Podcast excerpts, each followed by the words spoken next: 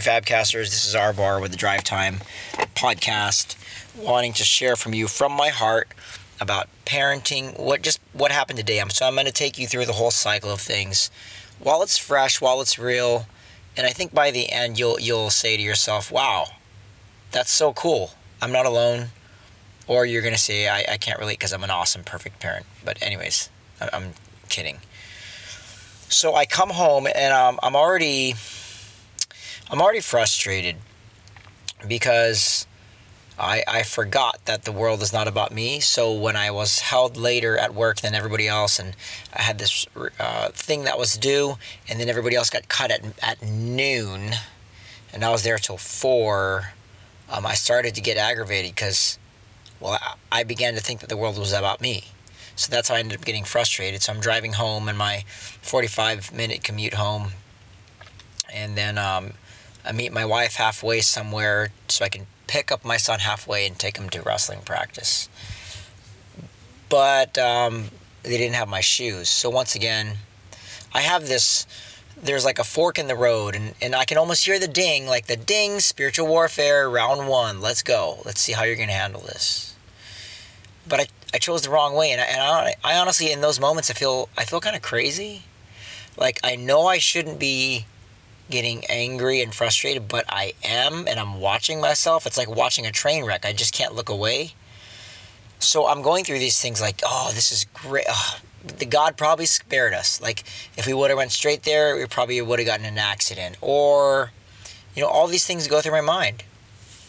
And uh, but I'm bouncing back and forth, and then getting get into a, um, uh, a disagreement with my son. I said, hey, why don't you go get your coins from the golf course because they're free. And he said, well, why don't I just use the ones in my that I in my pocket? And I said, because, buddy, we're in the league and we paid, so we get four tokens for free. Just get the tokens. And then he says, well, well, I already have some in my bag.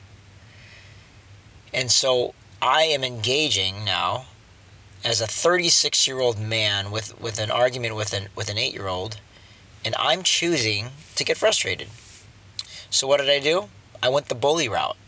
I went the bully route, and I went for the trump card. I went for the power trip. I went for the, um, the basically the the verbal sucker punch. I said, "You just like to argue," and then I left. So shame on top of shame. It was like a right hook with a left blow, you know, and I, I left. I went in the house. And I, I was so angry. I chose to be angry and, I, and I, I let the Lord have it. I was like, why do I feel like this? I feel crazy. And then, so I, I, I just stayed there in the room. I'm, I'm praying. I'm on the floor. I might have punched the floor. And my son's in this mode now, like he's cautious, but he's, he's still so innocent. He's like, Daddy, are we still, are we going? Are we going to practice? And I said, Yeah, let's go. Let's go. So, um, silent treatment the whole way, right? Like I'm like stewing. I am now stewing, and and I know, I know before any of the judges start judging me, um, I know it's wrong, but I, I'm driving right, and I'm stewing, and it's just quiet. It's this awkward quiet. Like Dad is creating this awkward silence.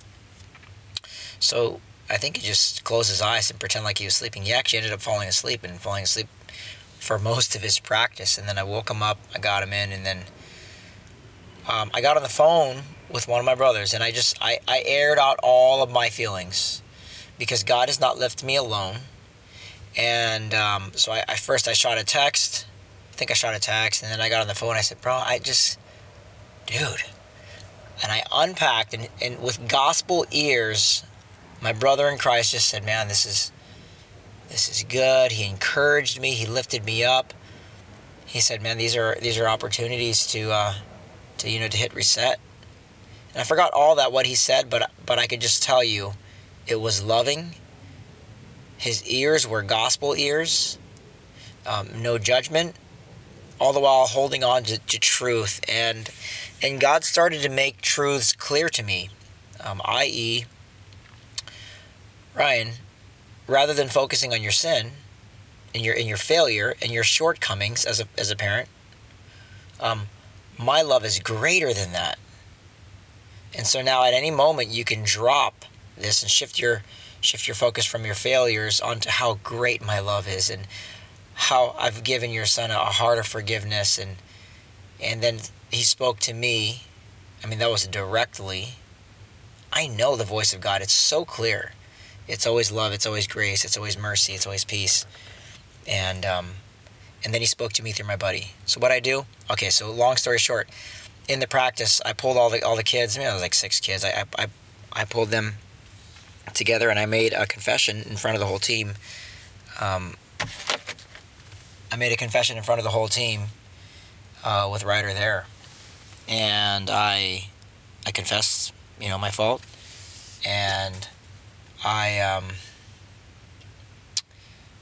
I said sorry to him and I held him and I talked to him, and it was all good.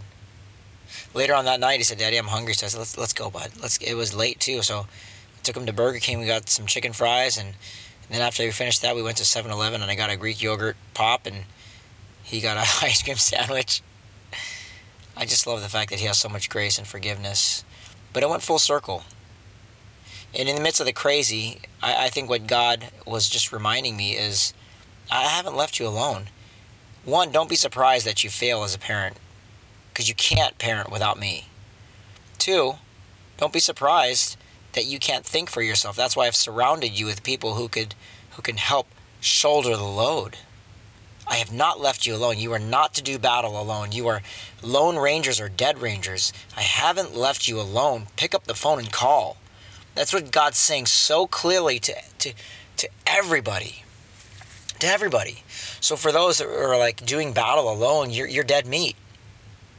You're dead meat. We, we are we were built for relationships. We were built for community. We're created for that.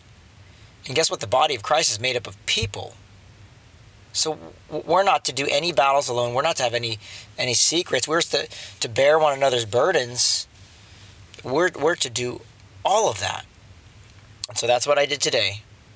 And by the way, it wasn't my strength. I, I believe that was God giving me the faith to reach out and, and to to call out. And then he d- did that. And then god loved me through these people. And man it's and then the love the love flowed from me to my son. And it wasn't even me. God just said you know what? Just get out of the way. How you feel is irrelevant to how i feel you feel like a loser you feel shameful you feel guilty set that aside and now think about pure things think about how what i would like to say to your son and just say it and man it just started flowing it started coming hey buddy i'm so sorry man, I love you so much. You have such a heart of forgiveness. So uh, with that, you know, the worst thing that happened after that was we just gained some calories, but that's all good because we're trying to gain weight anyways. Anyways, I love you, Fabcasters. Don't do battle alone. Call somebody right now who's in your life and build that community. All right, love you. Bye. Uh, he, he realized quickly and he turned around and, and, and God, God told me so clear as day. He goes, "That's what you look like, Ryan." when you talk to your kids. That's what you look like. Like your kids are trying to own something or and, and you're flying off the handle like that. And sometimes, Ryan, you have grace lacking and truth in abundance.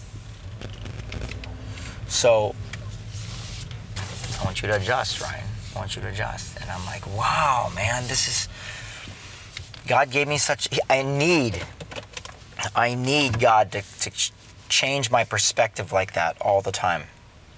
Because here's here's the first reaction that I want to have is why is that guy acting like a jerk? And that's not God's perspective. God's perspective is I I wonder what happened to that person that led to some emotions that were damaged, that led to some secondary emotions that manifested that led to some tertiary emotions like anger and disrespect and belittling and irritability and turning red in the face and repeating yourself over and over and over and asking silly rhetorical questions like why did you do that why did you do that or or or rubbing the past in someone's face i'm like dude stop mentioning this. I'm coming to you. But but that's not God's perspective. God's perspective is My heart's broken for you because of the thing that's happened and it's led to your behavior.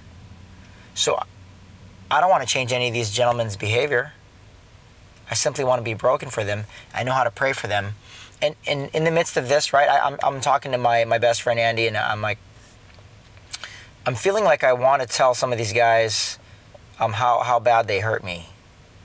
And, and God has a different perspective. He says to me, Ryan, I assure you, I am all you need. I am all you need. Trust me on this. All right? You'll be okay. You don't need to tell them how much they hurt you. You just need to forgive them. And then be free. What's it going to do telling them how much you, what's it going to do? Nothing. I assure you, Ryan, I am all you need. I promise you, Ryan, I supply all your needs. I assure you, once you have me, you'll have joy. End of story. And you need nothing else. Dropping the mic right there. Do it. Do it. Peace.